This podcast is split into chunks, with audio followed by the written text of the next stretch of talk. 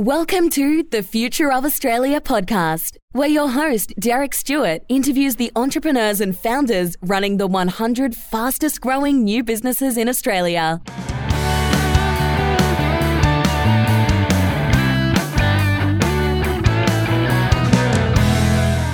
On episode 37, I interview Paul Eastwood, the CEO and founder of the Pollen Consulting Group. We discuss why he moved from the UK to Australia and how he always knew he wanted to run his own business. How his experience in large management consulting companies and his dislike of the revolving door hiring, pyramid structure, fights for job titles, and turning the best consultants into salespeople that made him want to solve all of these problems in his own management consulting company. We cover the tests he applies to all of his employees how Pollen grew to do over $5 million in annual revenue in just a few short years, and why, in the long run, his dream is to own a factory. If you are interested in FMCG management consulting as a client or as an employee, check out pollenconsultinggroup.com. That's P O L L E N C O N S U L T I N G G-R-O-U-P.com. So I'm here with Paul Eastwood, the CEO of the Pollen Consulting Group. Hi, Paul. Welcome to the podcast. Good morning. Thanks for having me. That's all right. So, can you tell us what were you doing before you started Pollen Consulting? What did you study? What type of companies or roles did you work in? Yeah, so I'll start. I started university is probably the best place to start because I guess that's the side where I started to think about what I wanted to be when I grew up. Um, and I did business studies, and then I went on to do a master's in management consultancy, um, which kind of probably indicated that I thought management consulting was where I wanted to be. I think at that time I thought management consultancy was flying around in jets, solving everybody's problems and, uh, and eating in nice restaurants. Not probably what it turned out to be, but that was my perception.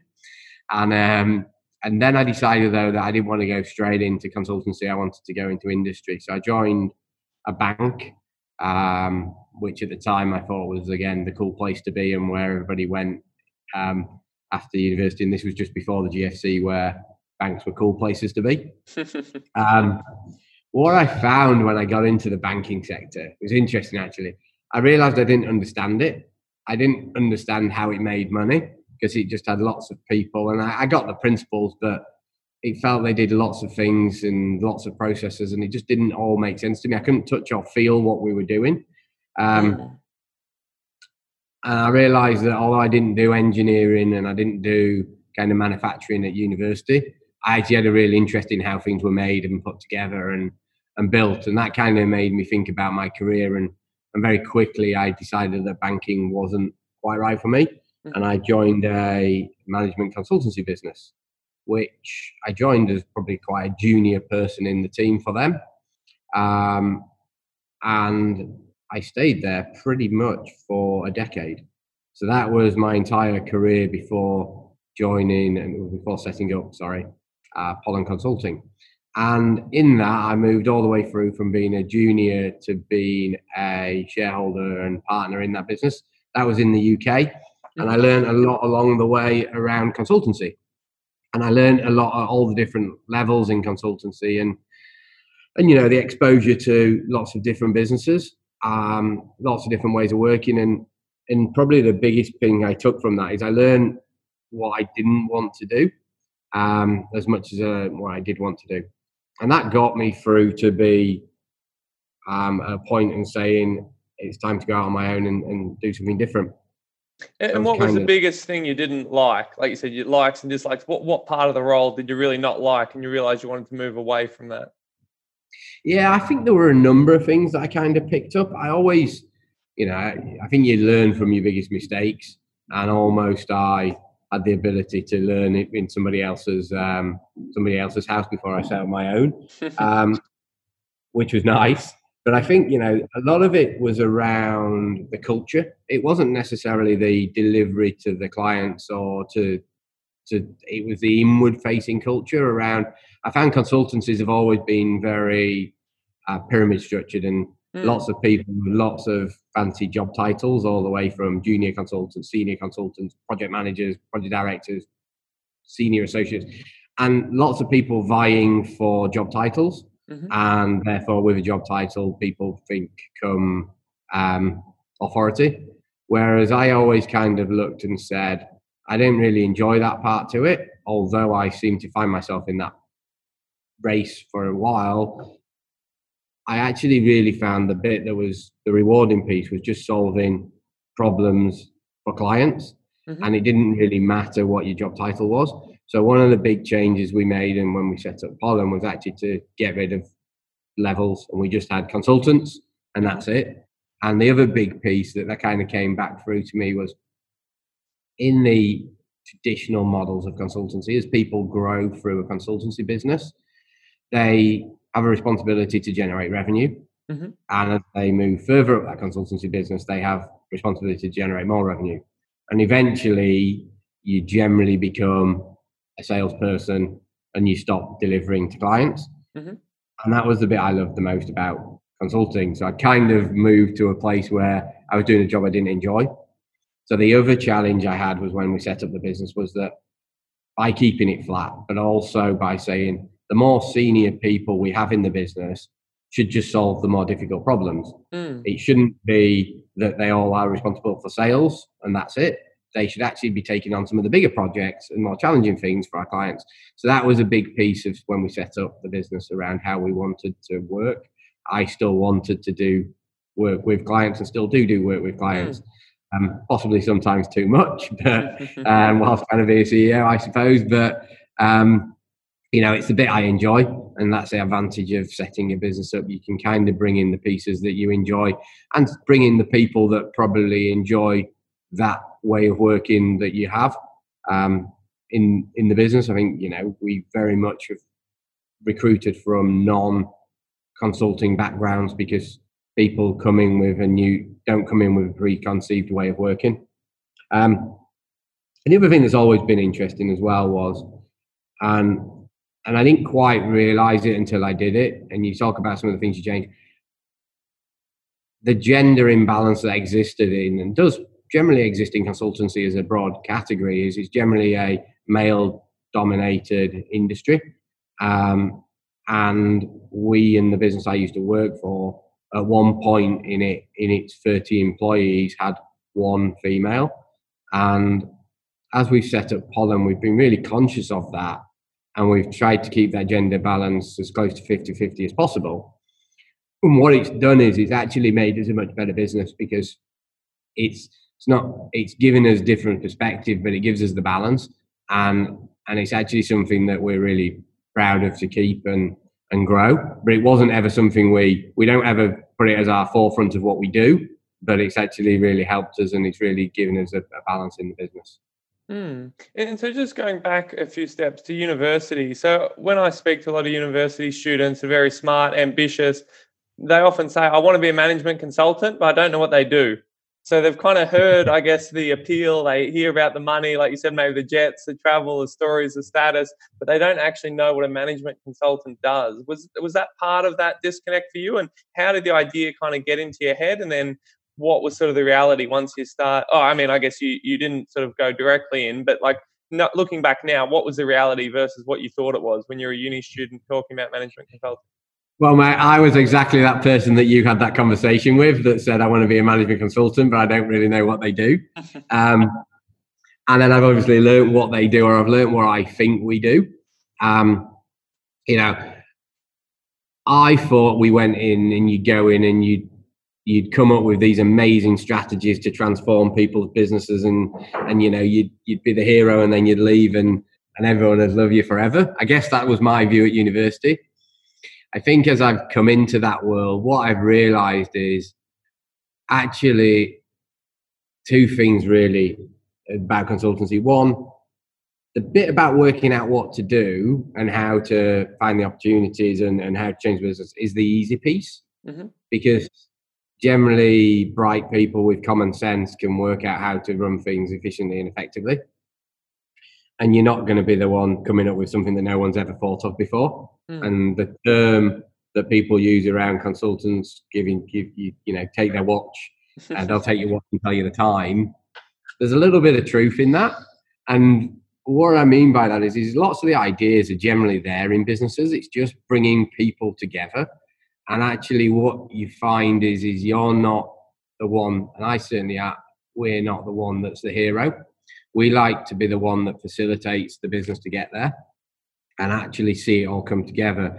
But the biggest and hardest challenges is actually bringing people together and mm. bringing and getting engagement and getting alignment on what to do and actually getting people to be willing and open to change in their business. And actually, that becomes the hardest part of a consultant. And I never really considered that when I was at university. I presumed I'd just go in and work out a really cool strategy and, and they'd implement it. Whereas actually, you know, you've got to work out a way of getting the business to actually make them changes in their business. And that's the bit that's the most rewarding, though.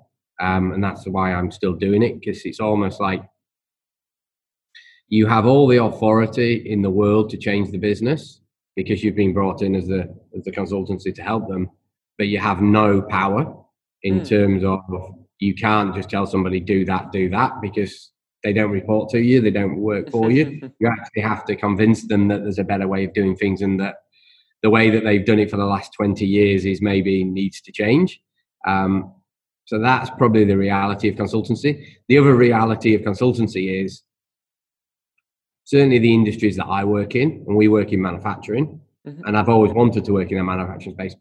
You don't do the work in the head office that's in Sydney CBD, and mm-hmm. it's actually you go to some very remote places and you go to where the manufacturing is, which is either out west or you know in remote towns in in in Victoria or New South Wales, and mm-hmm.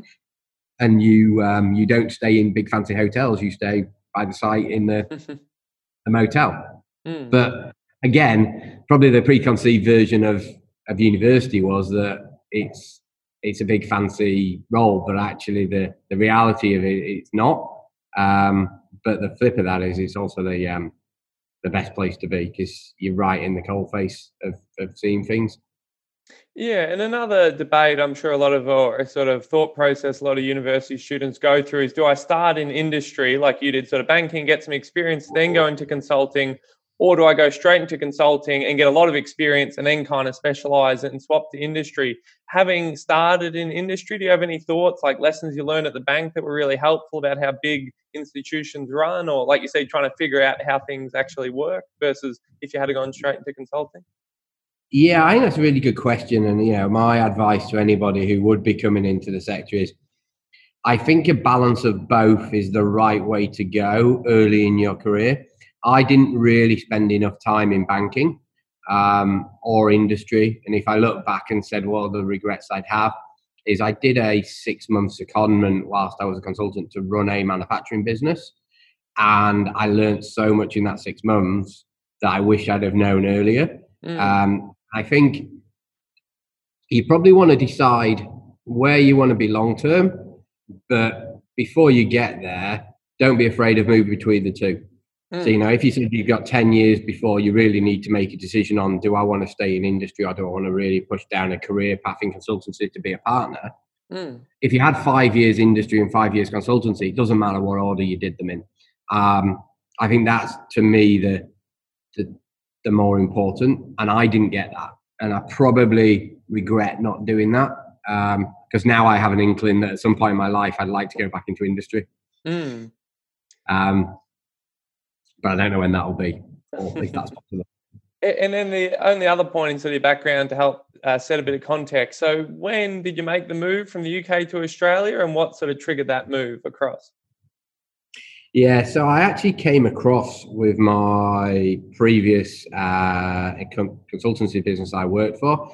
They wanted to set up an Australian operation because they had a number of clients that were international. And so I came out to do that for them about six years ago. And I did that for a couple of years, um, which in, in a way, one made me fall in love with Australia and the reason why I'm still here. And I actually became an Australian citizen this week. So, oh, um, oh, congratulations. Thank you very much. Um, so I do now feel like Australia is home. But as part of that journey, they probably taught me that I actually knew how to set up a business and gave me the confidence I could do it myself. Whereas previously, I probably was scared that I wouldn't have the, I don't know, the ability to do it. I was probably not right. I probably the I, I was scared of it being a success or not. But they actually gave me a test bed for two years to do it for them, which then allowed me to build my own confidence to be able to do it for myself. Um, yeah. And was there a was it always a dream to have your own consultancy, your own business, or was there a particular moment, like you said, a bit dissatisfied with the structure, the the different um, pyramidal sort of structure of a lot of professional service firms? Was there a particular moment when you said, "I'm going to do it on my own. I'm going to do it better. I'm going to do it different"? Um, that you sort of triggered the start to go out on your own. I think I've always known that at some point I'd wanted to run my own business. Mm-hmm. Um, deep down, and I think you know a couple of reasons for knowing that. I think I've always tried to do entrepreneurial things on the side, whether that's buying and renovating houses or or investing, and and and the was there a specific moment? I think there was a moment that triggered the event that made me decide I could do it. I don't think there was a moment that I didn't think I was ever going to not do it that makes sense. Mm. So I got to a point where I found I couldn't do what I wanted to do in the business that I was working in anymore, and therefore the only way to really follow what I believed in was to do it myself. Um, but that wasn't a single event that triggered it; it was a number of events over time that built up to probably me having both the confidence and the and the inkling to do it at that point. Yeah, and, and so you mentioned you had a little bit of a sort of test being a, I guess, uh, a entrepreneur inside a big structure, setting up a new country office. Um, you always wanted to do it. You had this inkling, and then finally you do it. And what's the first 12 months like where you haven't got that backing and you're really sort of all in and committed? How was that journey?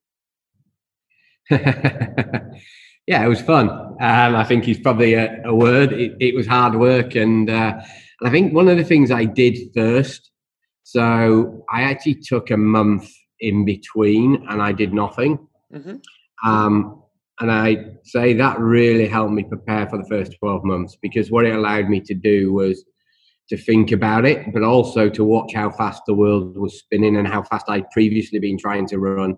And it gave me a little bit of time just to slow down and think about what I was going to do for the next 12 months. And then when them 12 months started, I think probably the first 12 months became the first three years very quickly. Mm. Um, I don't, I, I, think, you know, it was a scary moment when you realized that there was no longer a salary payment mm. going into your bank every month. Um, but we brought in some people that to work with me that I knew and had worked with before. Mm-hmm. Um, and that gave me the confidence in what we were doing. And we were very, I guess, lucky that we also had some businesses that we had relationships with that wanted us to set up the business and when we did gave us that safety net to um, to get up and running mm. so if i actually look and say you know we've been going for for we've been going for four years now um, the first year was probably one of the easier ones mm-hmm. um, because we it was all exciting it was all new we weren't running at 100 miles an hour. It was a smaller team than i'd than i'd run before and managed. So and i and all of and all of the people in that team were people that i trusted implicitly. Mm. so it gave us the almost a platform to really push on from. Um, and i think years two three and four uh, i thought it got easier but it feels like it gets harder. Mm um, and, and yeah, absolutely. And so you've grown um, very quickly, doing over 3.5 million in revenue and becoming one of the fastest growing new businesses in Australia. So was there a, a point of momentum you hit that sort of drove this growth? Or was there a different change in strategy? Um, and, what was that sort of rapid growth like, both the, the good and the bad of really getting that momentum and success going? Yeah, that's a good question. I think the first pieces that really, as I said, that first year we knew what we wanted to do, and we only had a small team of I think we grew to about five people by the end of the first year. Mm-hmm. As we went forward from there, so that was three years ago, we scaled it from five to what is today 25. Mm-hmm. And the um, there was a few points in there that really kind of helped us build on a platform from. Mm-hmm. And some of them were psychological. So we got ourselves an office um, rather than meeting in cafes and trying to run a business out of uh, coffee shops.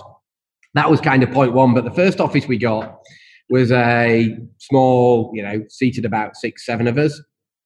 And it was great because it meant we had somewhere and we felt like we were a proper startup. Mm. And that mm. was after about a year we did that. And that then gave us this startup energy that we were going to grow and we were going to build. Um, and from that, we then brought and, and grew to a team of around about 12, 14 by the end of year two. And at that point, probably that's when the penny dropped on how we scaled beyond that. We always had a plan and we always had a growth objective of where we wanted to get to by year three, which was to be at three million in revenue. Um, now, what penny dropped was we really sold the business and sold ourselves to clients on people. Mm-hmm. So really, they probably weren't buying for the first two years Pollen Consulting Group. Mm. They were probably buying Paul Eastwood, and they were probably buying Ashley Darley or one of our other employees who they knew. They weren't buying a brand; they were buying people. Mm what we really realized, you know, a big important part of if we were really going to grow and scale, we needed to do was we needed people to buy pollen. Mm. So it didn't matter who turned up, they trusted the brand and the business. Mm. And to do that, we probably we invested a little bit more in our senior team. We brought in some more expertise and we invested ahead of what our probably revenue needed in a capability and what that brought was a lot more confidence, I think, from the market. We then underpinned that with quite a lot of marketing, which isn't necessarily what a consultancy or a small business should do, because we should grow it based on people. Mm. But we we spent and tried to do quite a lot on building our brand quite early on. Mm-hmm. And them two things together really helped us, I think, over the last two years, really gain scale where people now know who Pollen are. Mm. Whereas previously, I think in the industry we work in, in, in FMCG and, and manufacturing, people, we'd know people through a network mm-hmm. and people would know us by our name. I think certainly more recently, people now know who Pollen are. And we now even occasionally have people call us up about work and we don't know them. Mm. And that to me is is a sign that we've really hit where we wanted to be, and we've now got a new platform for growth. Um, so I think the the it's interesting you mentioned that we were at three and a half million at the end of last financial, because and we grew ten percent, and actually that's our smallest growing year, and that was the year where we kind of invested. And what's happened over the last twelve months is we're actually probably going to hit five million mm. for the last 12 months, which means we've grown another 30% or so mm. um, in the last year. And that's been a, a lot easier than that 10% that you're talking about. Because mm. the 10% that you're talking about, we put a lot of work in for. This last year has kind of been less about us doing the work and more about the pollen brand doing the work for us and getting us to a point where even through the the challenging end to the year we've had, we're still going to come out the end of the year significantly further down our growth than we were. Yeah, so, so, you've grown from 3.5 million, 5 million with um, a lot of the investment you made last year sort of paying off this year because you really invested ahead of that growth. And and what were some of the, the challenges? I imagine sort of scaling up the team from a very small team to people you knew. And, and also, again, in, in some sense, you're competing against these bigger brands um, not precisely, but for attracting talent. Sometimes people want to work at the big four. And what was the sort of story, the messaging that you said to attract those um, people to a sort of more boutique management consultancy versus a, a really big brand name? Yeah, I think you know, bringing that question back, you've probably hit the nail on the head in answering what one of the hardest challenges of growing a small business is, Mm. and it's attracting capable people. Because in any business, I kind of say if you've got great people, they'll work out what to do and they'll find a way to put it together. Mm. Um, we we've been very lucky in the talent we've managed to bring in, but it wasn't by coincidence that we did that. We or by luck, we we invested a lot in recruitment. So two things we did is we we continually recruit. We don't Mhm. run a one-off recruitment run, and we actually have a policy that we want to keep the tap full, and we're going to back ourselves to grow. Mm. So if they're if we're interviewing and there's great people out there and we can secure them, bring them in and put the pressure back on us to go and find enough work to make Mm. sure we keep the people. Which means we run a little bit more underutilized than we should, and that probably therefore hits your bottom line. But actually, we're trying to grow a business, and we're not in it to make quick bucks. This year, we're in it for a long term of building a great company. And if we find people that can help us do that, well, then I'll take the hit on bringing them in now and and building. And probably the the biggest part of the recruitment uh, that we did, and we we put in a a recruitment process that's probably as equal to some of the bigger companies as how levels you'd go through. So interviews, case studies, questions, profiling. We kind of matched the big four, which almost made it people were excited by that level of of challenge to get through to get, get through the interview stages we found. Once we recruited people and talked to them they said well you guys came across really professionally and and it was such a challenge to get into the company it Mm. almost played to your favor. Um, and we were worried we'd kind of overdone it. But the big piece that i'd say makes uh, us and we put in place was one of our um, consultants who ran our recruitment for us when we were small. We all divided up the tasks Mm. between each other, and different people did different beats. He kind of came up with this motto that it's either, a, and, I, and I, am I allowed to swear? yeah, yeah. Oh, yeah, yeah, yeah. Okay, just checking. He said it's either a fuck yeah or it's a fuck no when it comes Mm. to recruitment. And what he meant by that was he said it's either you would go, you would bring in that person because they are the future star of this business, or it's a no. Mm. And there's no middle ground in recruitment. If you've got any inkling that that person isn't right, or we don't recruit them. And we've stuck to that, and it's been difficult because we probably re- uh, run a lot of interviews a lot of the time, but it's really helped us build the team that we have. And you know, we look and say in our business we've got 25 people, and all 25 of them theoretically could be the next CEO of our business, and that brings challenges with it because obviously you've got a very highly capable team Mm. but it also means you've got people that are going to grow with the business. And as we scale, we're not worried about scaling. Um, but that policy really kind of hit home with me. And it's not something sometimes you recruit people think, yeah, they'll they'll meet the need that we have now. Mm. But because we're always recruiting ahead, we don't necessarily have a need. We've got that luxury of being able to say, well, are we definitely 100% sure? Yeah, and when it is a small team, you, you really can't afford to have anyone who's not quite good, right? In a very large thing where they can parachute in 100 uh, people on a big assignment and they've got, uh, you know, buildings, floors, cities flying back and forth. It's sort of, if there is a little bit of slack or wastage, it won't sink the business. But for you, if each person's sort of 4% of the business, you know, a couple of bad eggs, it, it will sort of, you know, sink the whole ship, won't it? Yeah, I think you're you, you're exactly right, and but I think if you can take that motto forward, you can always have that motto. You know, we've always said, would you leave this person alone in a room with the CEO of your biggest clients? Mm. And if you trust, and that's how much trust you've got to have in that in that person, and and if you always have that in your business, then you're always going to have great people. Now, the other bit that we're also really conscious of on recruiting and bringing in talent is people might leave us and go back into industry, Mm. and that's okay. Uh, you know, it's good for their development. It's good for us in the long term. And we've got an alumni of a couple of people that have joined us early on and have left. One of them runs his own startup, um, uh, flying emergency um, medical supplies using a drone into Mhm. into remote areas. and the other one moved out to be a CEO of a company in the city. So we kind of look and go, we're pretty proud of them people and what mm. they've gone on to achieve. Um, and you know, long may that that continue. Um, you asked me as well about some of the other challenges. Probably one of the biggest challenges for me was actually adopting to be a CEO of a bigger business.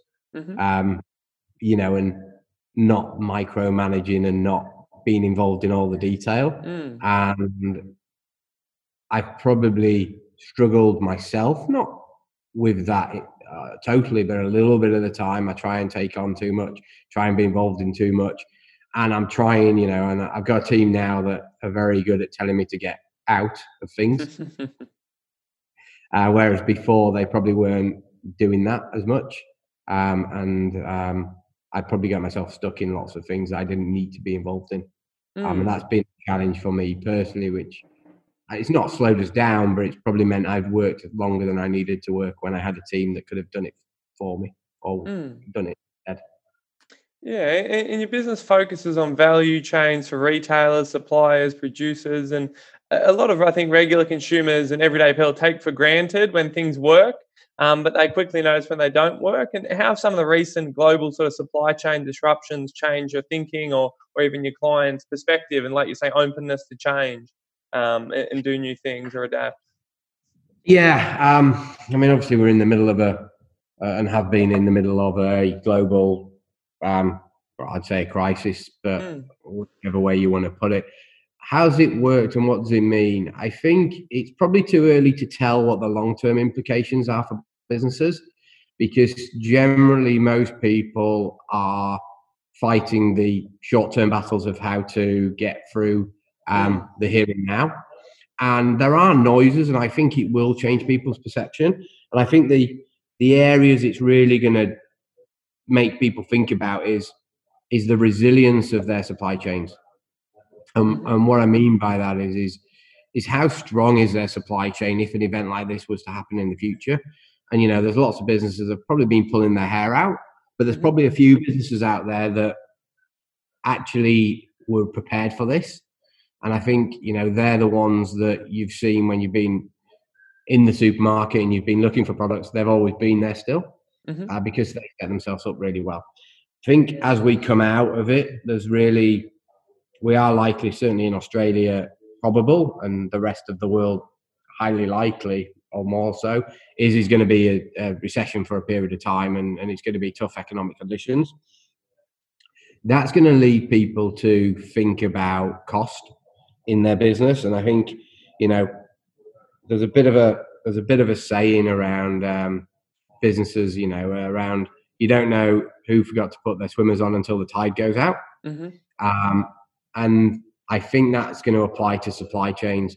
You know, wherever you can drive the top line in your business and you can drive revenue, businesses will use that to cover up for the exposure of maybe how inefficient they are internally as revenue no longer becomes available as the as the driving force, you then start to need to look at costs. And so as revenue comes down, your costs become more important. And I think the businesses that have got that in control are the businesses that survive through this. The businesses that don't are the ones that need to really flip their thinking and really look at their internal ways of working and their supply chains and, and the resilience and cost base. Um, and that'll be an interesting point that'll really define, I think, who succeeds over the, the next 12 to 18 months. The the other piece that I think will happen, and coming back to the resilience, is um, people are talking about both from a you and me mm. about where's my product manufactured and the localness of it. Mm-hmm. And would I prefer to be buying my tin of beans knowing that it was made in Australia versus China? Or another country. Um, and actually, if that becomes more important to the consumer, it then becomes more important to the manufacturer uh, or the reseller, and therefore we may see a move to onshoring mm-hmm. of manufacturing. And I actually think that's a great thing for Australia because, you know, Australia does have the ability to um, to feed the world, so to speak. You know, it's got land, it's got the ability to export food. Mm-hmm. Um, and it's got the ability to manufacture. I think you know skills have left and gone, and the country needs to work out how they bring them back. But the the bigger challenge they're going to have is how do they manufacture for the same price that you can buy it internationally?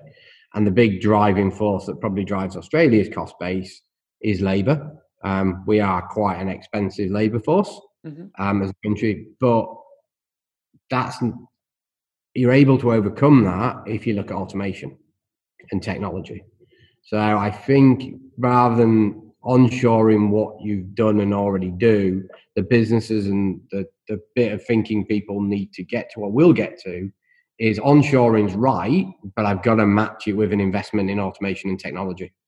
And if I do that, then I can win on both because I one I I make my supply chain more efficient and and I bring it back. Two, I bring back value to the economy, and three, I'm also manufacturing it for the same price that I can manufacture in China anyway because I've actually taken out the um, the labour costs that potentially were associated by having a higher quality labour operating a higher technology platform. Yeah, and so it's this interesting tug of war as well, right? Because something like just in time, which has been a long-standing sort of uh, supply chain thing, right? To sort of how much little, how little inventory can you carry to drive, like you said, efficiency and cost savings, but then balanced against the fragility that creates and the lack of resilience when there is a sudden sort of um, shock to the system so do you see it like maybe a company and, and like you said there's this conflict where they may be struggling with uh, lower demand lower consumption but then they also want to invest more in not being um, as easily disrupted by a change so they have to spend more but in another way they're sort of earning more or again like you said that kind of extra cost of sovereignty versus um, you know maybe people are looking for lower costs right and, and sort of balancing that seesaw um, yeah, and I think you know you talk about supply chains being being lean in the just in time methodology, and what people fail to realize a lot of the time is if I've got a long supply chain and a complicated supply chain, mm-hmm. that doesn't mean I'm just in time. Just because I don't hold much stock through it, actually, rather than looking at the the length, you can look at the depth of your supply chain as well. So, what do I mean by that? So, I could hold less stock and therefore I've got a leaner supply chain. But actually, if that stock takes me 16 weeks to replenish it because it's coming from China, then is that just in time or not? Because the other way of looking at it is if I manufacture it locally, I've got a much shorter supply chain. Therefore, I'm a lot more responsive to demand on a on a lead time basis and mm. can respond to customers. So I think there's a balance between the two where if I'm if I've got a complicated in supply chain where I'm trying to import to hit lowest cost, am I really taking into account all the costs that exist versus if I buy if I manufacture locally and buy locally? Because I might, you know, if I'm bringing in internationally, I might be selling 16 weeks worth of stock, mm-hmm. and that costs me 16 weeks of my revenue. If I'm a hundred million dollar business, you know, that's like 30 million in stock. Mm. If I manufacture it locally, I might only need to hold two million. So I've freed up a load of cash that I can invest then in growing my business. Mm. And I think people don't look at the whole when they look at onshoring, they look at it purely as a purchase price versus purchase price, not an end to end cost of how I get the best return for my business. And do you think, again, this sort of um, big change recently with everything going on in the crisis will I, mean, I imagine sometimes you role play scenarios with your clients and they say, oh, well, what's the likelihood of that happening? Or, you know, no, we, we don't want to spend on that. Like you said, to sort of drive that change. Do you find in the conversations you're having now, given this recent change that has probably shifted a lot of people's thinking of what's possible, good and bad, are, are, clients becoming more open-minded to, hey, here's why I should prepare for this, here's why we need to talk about this, or, or sort of more willing to implement your advice? I think again, I'll say it's probably quite early in that journey, but I think businesses are becoming more awake to the fact that they need to consider the whole piece of the, the they need to consider all the pieces of the jigsaw mm. and not just one.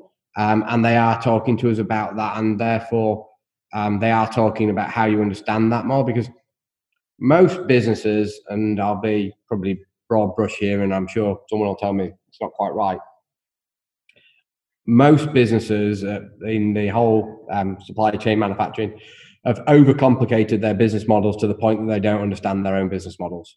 Mm. And actually, a lot of what they need to do is simplify what they do and get back to the basics of what they're trying to achieve as a business.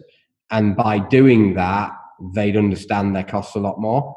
And one of the pieces we've been working on with lots of businesses recently is is the ability to actually understand end to end what a change impacts and where it impacts in that business. So rather than just going, well, you know, I buy it for a dollar if I buy it in Australia, but if I buy it from China, it costs me 90 cents. Therefore, I should just buy it in China. Mm. Actually, saying, well, what's the impact and what's the total cost on my entire business of that? Because I now need people that can manage relationships in China. I've now got a supply chain and I need to put more cash into my supply chain because I've got to buy stuff further ahead and I've got more stock. I've then got to hold the stock and I need a footprint. And actually, if you work out decisions based on their end to end total cost, mm. you'll get to a different decision. And I think businesses are, are waking up to that. Um, but it is complicated because they've got these very complicated businesses where a change, they don't really understand what it makes. Um, and I think that's where technology plays a bigger role. You know, no longer can you model things in Excel and get an answer. You have to use more powerful analytics, more powerful tools to be able to see what the likelihood of impact of changes is going to have. Mm. And so, stepping back a bit out of the consulting world more specifically, what, what trends do you see in entrepreneurship in Australia? You, have uh, grown up abroad. I'm, I'm, sure you, you have some clients which are located in different places. Uh, you know, what are Australian business owners, entrepreneurs doing well, and, and where could they maybe improve?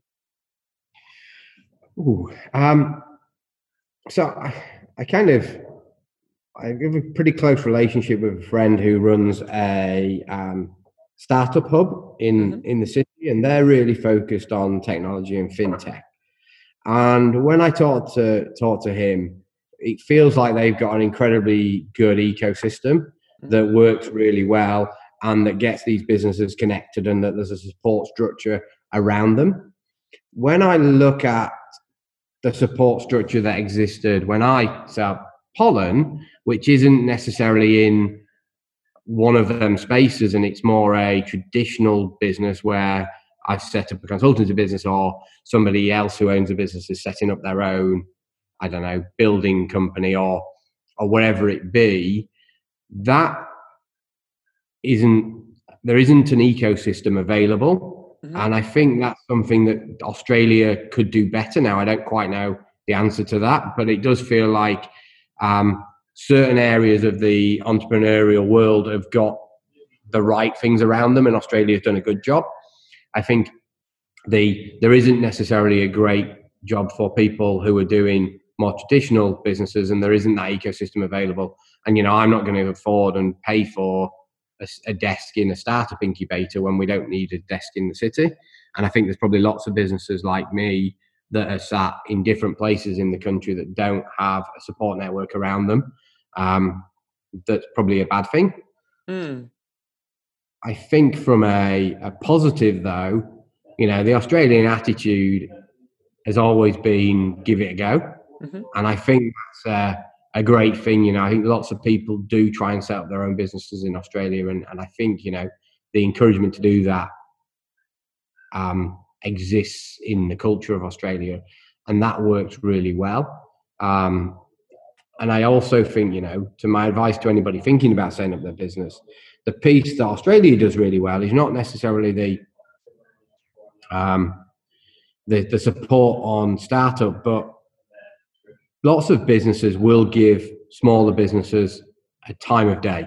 Mm. So if I go and approach a, a big company that doesn't know us, if I did that in Europe, generally they go, I have no idea who Pollen are, not going to and then you have to find lots of ways of trying to get a meeting to be able to talk to that person about how what you could help them with mm-hmm. i find in australia businesses are more willing to give people the time mm. um, so you know if i called up a new client and said can we come and talk to you about what we do a lot more people would engage with us now therefore that gives us the opportunity to grow and scale so i think the business community does support startups mm-hmm. i just don't the the ecosystem is there to coach and guide and, and have mentors and people that have been there and done it and seen it that you can talk mm. to.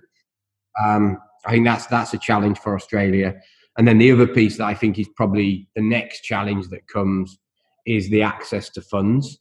Mm-hmm. Um, you know, I, I, mean, I went to um, I went over to San Francisco uh, last year and just to kind of have a chat and meet some people, and and it felt like everybody could raise funds and set up their own business and give it a go. Mm. Uh, what I found in Australia is there's not really that kind of funding available. So you've either got to do it off your own savings and spend, or you've got to be lucky and find someone that is willing to back you. I don't think there's a enough funding fl- flowing into startups and particularly even businesses that have started up and want to scale and grow. Mm. Maybe tech and fintech space that exists, but not maybe at the at the lower level. And again, that I think that comes part of that ecosystem that's missing.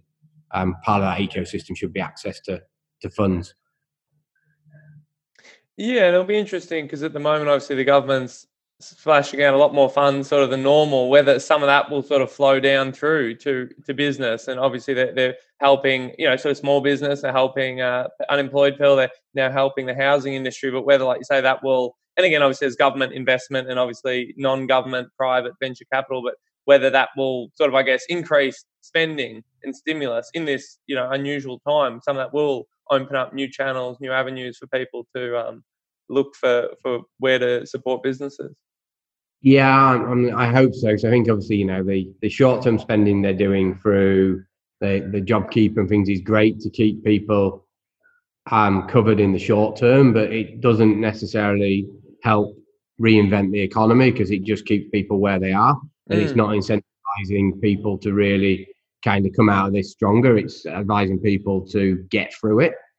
Um, and you think, you know, I, I, challenge back and, and say, I think the next round, if there isn't stimulus, needs to be around about investing in people that are trying to to grow and grow out of it, not necessarily just go back to what they were doing.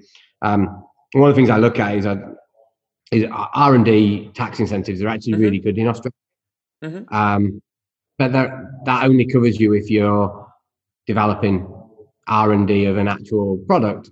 There's lots of businesses out there like service businesses that invest in our product. So we develop our team and our capability and we go therefore to clients with a much better product because we've spent r&d in internally. But actually that's not covered under the r&d tax incentive so i think to me there needs to be a bit of a thinking around how you support businesses that are investing in growth rather than and investing in developing new ways of working that doesn't qualify under what we'd say is a technology or a, a product, but still is investment to grow and how you incentivize that piece of the puzzle because right now that's not being covered.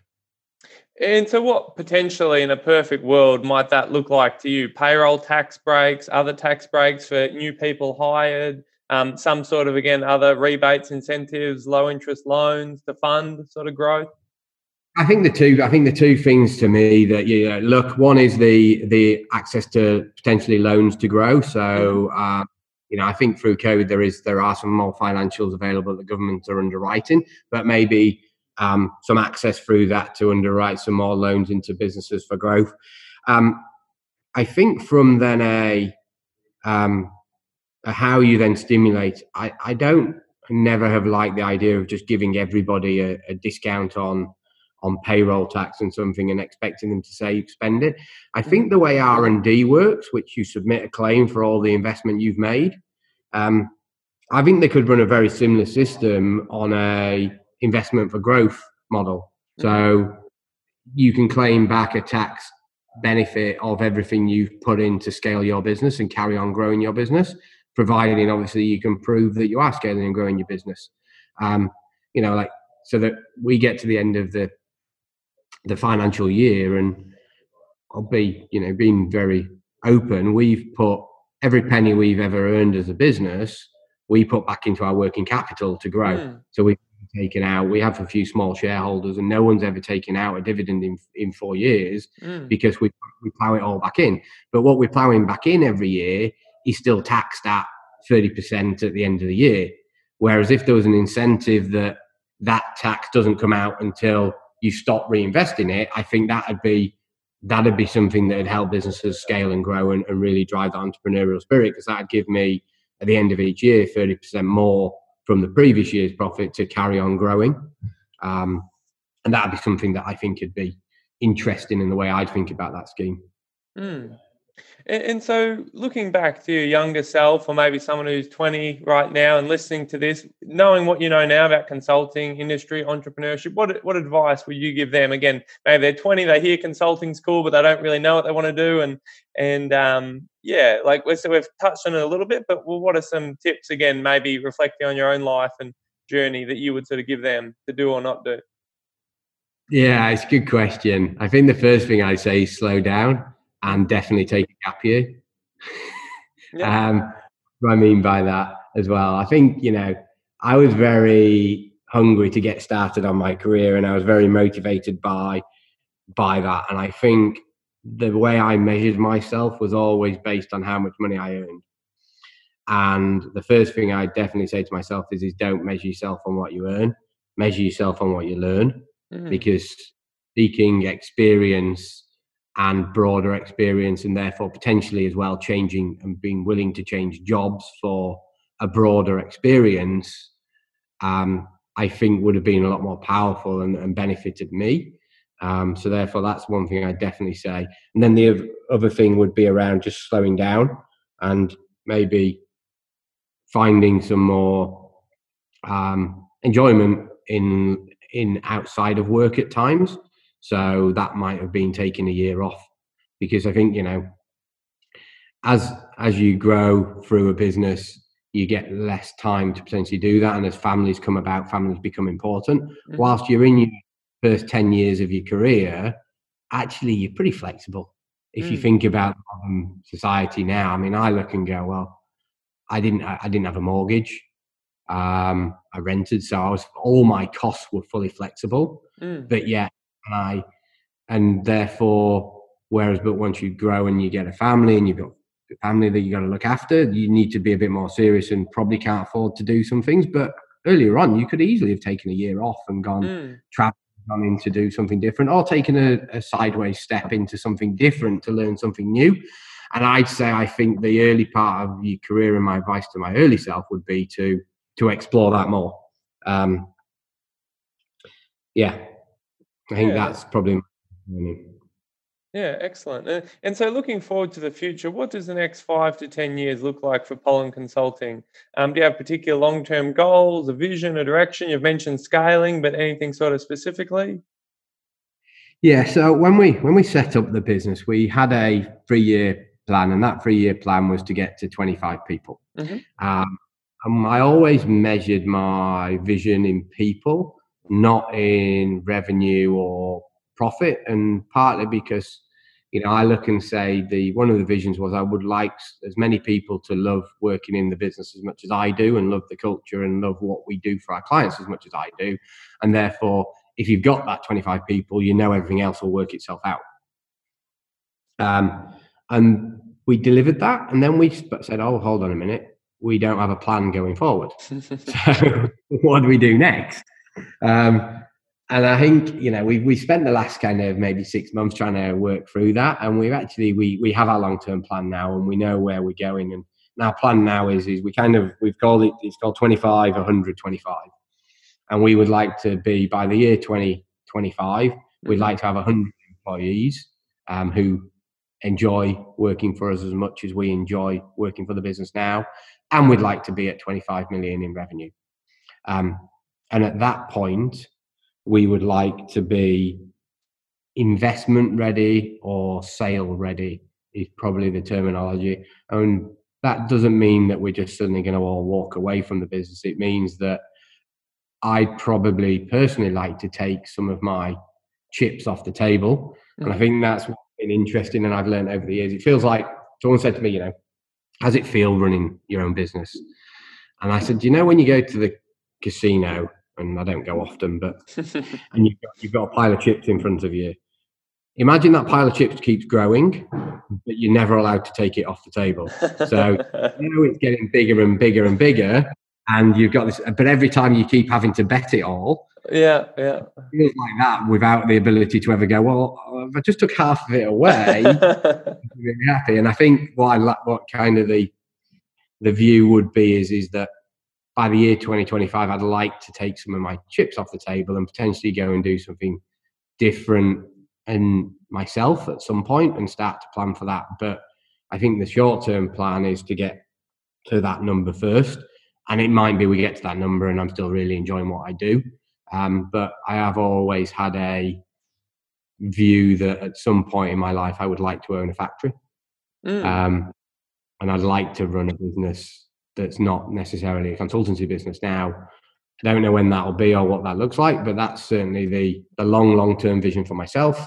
Um, but there's still a long way to go on Pollen's journey first. Yeah, and, and do you see the model staying the same fundamentally, like you said, doing sort of the opposite of the pyramidal sort of get the young grad consultants, bit of a revolving door, but pick one in 10 to sort of become a manager, one in 10 managers to become a principal, one in 10 principals to become a partner, or of the equivalent structure. And you've really focused on keeping everyone in the engagements and not get, turning them into salespeople, like you said. Do you see at a certain point the model shifting towards having other people selling work, having people who don't consult, or, or do you, are you really focused on keeping that model the same that you described earlier? Yeah, our real one of our real objectives in that 20 100 tw- sorry in that 25 100 25 plan there is a line in there that says keep the organization as flat as possible. Um, i challenge the team that we have that i would like to keep that completely flat. And i think the logic says at some point you might need to at least put a, a some one more level into the business if you've got 100 people.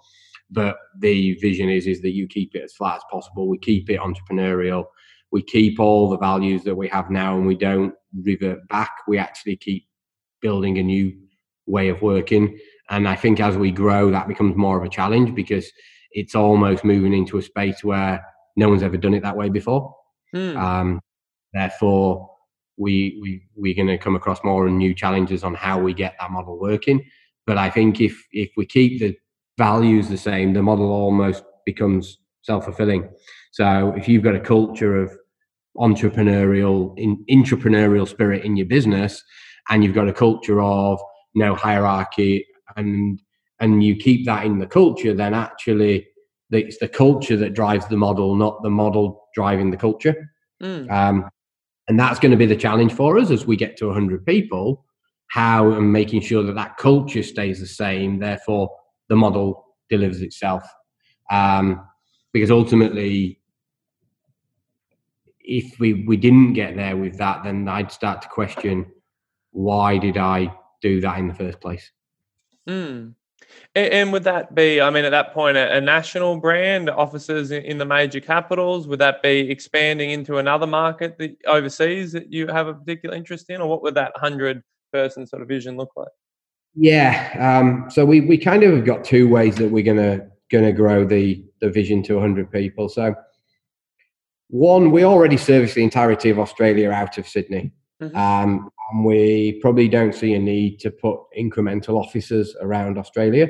We believe that we can run Australia through a single entity, get all the team together, and, and build that. Mm-hmm. What what we what we do is we've very much specialised on FMCG and consumer goods as a as an industry, and we've become you know deep and understanding as the experts in that field. I think one option to grow is to expand that field and, and launch into new areas but we've got to have the team capable to do that um, and the expertise capable to that sector. So a couple of areas that we're looking at at the moment are things like more into the retail space um, and how we're going to that space. So we can broaden our, our sectors and that helps us grow. The, the the next piece to that is how we then broaden our geographies. And we were already looking at the UK as a expansion because of we've got a bit of an English heritage sat behind us, um, but that's probably on hold for now. Where we were going to look at into 2021, looking at geographical growth as our next step. We're probably because of the world and the way it's changed, is we're actually going to bring that to more look at a sector growth mm-hmm. and then geographical growth back a year and then wait for the world to settle down. So that's kind of the plan going forward. Yeah, and finally, the the, the dream you mentioned, sort of have a factory one day, is that to be able to sort of directly put in practice some of your ideas as a bit of a sort of sandbox, or is that just a different yeah. vision or interest, or? A bit of both, really. One, yes, it'd be great to take everything we've done and do it in the real world ourselves. Um, so that yes, and two, I think it's just uh, driven by a separate feeling that you know I'd like to try something different other than consultancy. I've done mm-hmm. consultancy my entire life um, now, and I do love it. But I would mm-hmm. like to kind of maybe go into some other areas at some point myself. Now, whether I can still achieve that dream through Pollen is something that I've been playing with, and maybe Pollen can be the business that owns a factory. I can move and do more in that side, but yet we can apply all the great team and everything to that business, and we should be able to create an incredible business from it that then showcases everything else. So I think it's a good point and an interesting question. I don't really know yet. I just know there's something in the back of my mind, like I knew I was always going to have my own business. There's something in my back of my mind that says I'm always going to want a factory. Okay, excellent. And do you have any final words you'd like to leave the audience with? Oh, no, you kind of put me uh, on the spot there. I think, um, I think you know, if I said, you know, from my journey as a as a entrepreneur, I'd almost say to everybody, anyone who's thinking about it, if you're thinking about it, it's because you should do it. Um, and therefore just get on and do it. Excellent. Thanks so much, Paul. All right, buddy. Thank you for listening to the Future of Australia podcast. If you liked the episode, please subscribe and leave a review in iTunes. To learn more about the Future of Australia project, check out futureofaustralia.com. To reach out to Derek directly, you can email derek at futureofaustralia.com. That's D E R E K at futureofaustralia.com.